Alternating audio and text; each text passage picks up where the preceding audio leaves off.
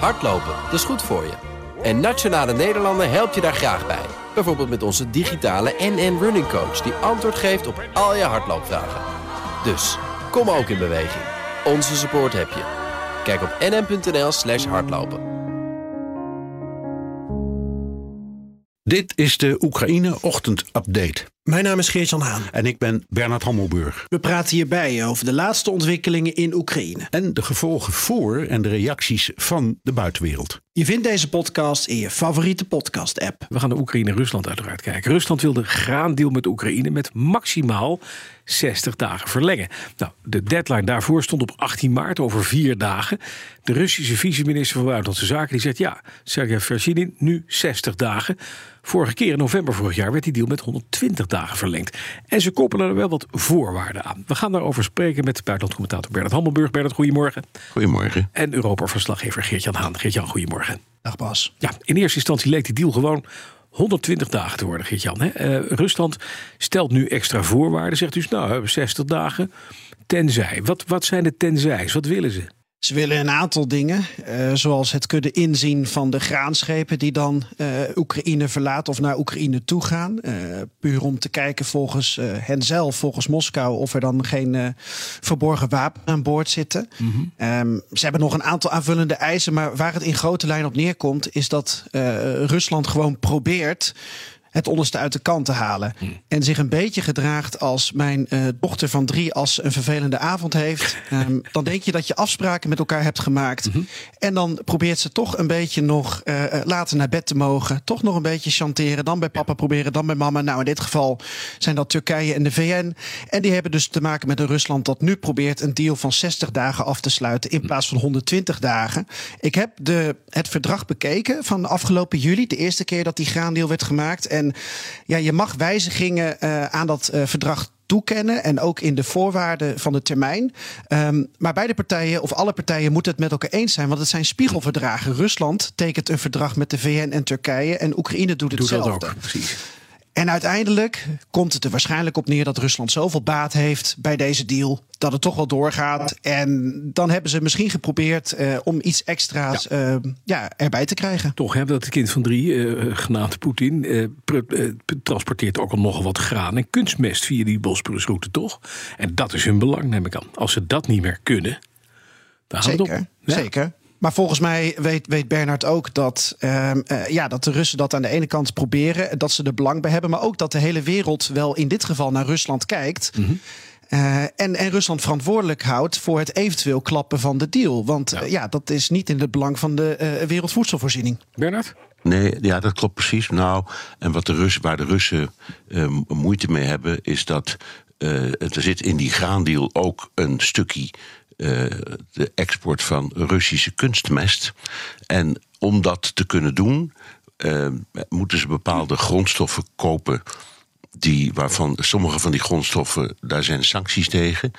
En ook de banken waar die transacties mee worden voltrokken, die vallen ook onder de sancties. Dus Rusland geprobeerd deze situatie, begrijp ik overigens van hun perspectief precies, om wat van die sancties te verlichten. Uh, en, en daarom zeggen ze, nou, als we steeds een beetje meegeven, maar we blijven drammen, krijgen we misschien op dat punt onze zin. Hm. Dat is tot nu, tot nu toe niet gelukt. Nee. Precies, en dan zijn we toch weer bij het dochtertje van drie van Geert-Jan.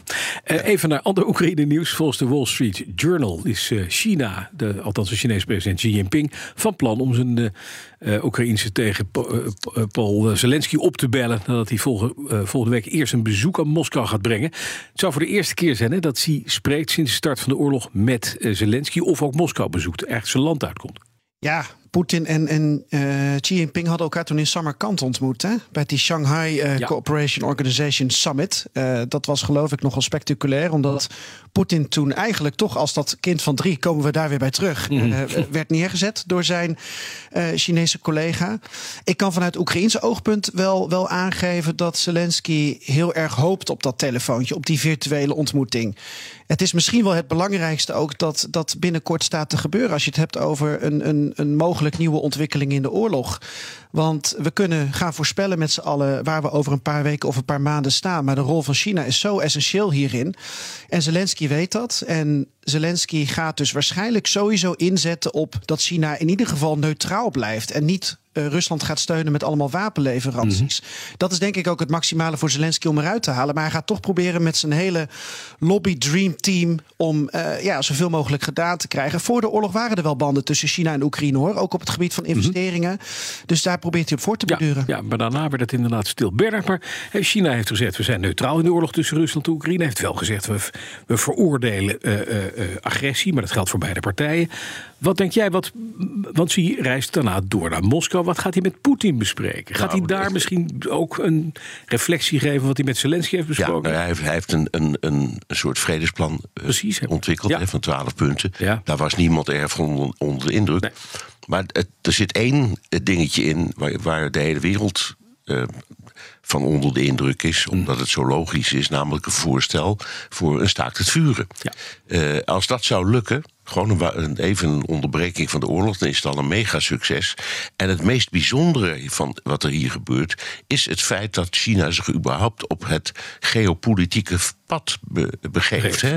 Onderhandelen uh, in zo'n groot conflict. Al, al, al, is de kans dat het lukt niet zo groot, maar toch.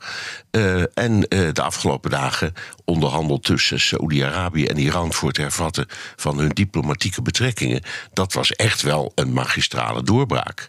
Um, en uh, ja, dat is, China laat dus ook aan de rest van de wereld zien, zeker aan Amerika, dat wat, wat zij bedoelen met dat de wereld niet meer een unipolaire, maar een multipolaire wereld, wereld is. Dat, dat, er meer is dan één supermacht. Mm -hmm. Dus dit is ook. De, de, de, de, de Amerikanen die volgen dit natuurlijk op de voet. Ja. En die hebben eigenlijk een beetje zuinig kijkend gezegd: Nou, toch wel mooi dat het gebeurt. Maar dat vinden ze eigenlijk niet. Nee, maar die zijn ook is een andere vrees, want die hoor je ook van veel andere westerse leiders, dat Xi en, en Poetin een, een wapen, wapendeal gaan sluiten. Ja, ja, ja daar, daar, daar waarschuwen de Amerikanen voor. Borrell van de EU heeft daar ook voor gewaarschuwd. Scholz heeft daarvoor gewaarschuwd vorige week.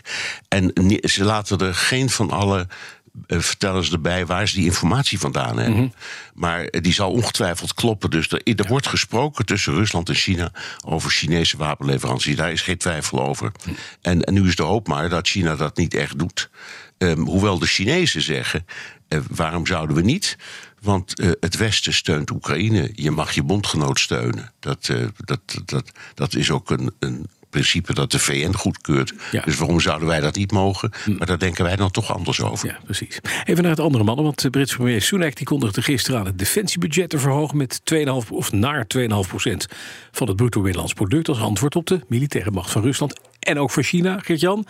Niet het enige land dat eh, zijn beleid heeft aangepast na die inval van Rusland en Oekraïne. Duitsland maakte eerder enorm bedrag vrij om uh, een Zeitenwende, ook in, in een defensief opzicht, te maken. Nederland ook. Wat valt jou het meeste op?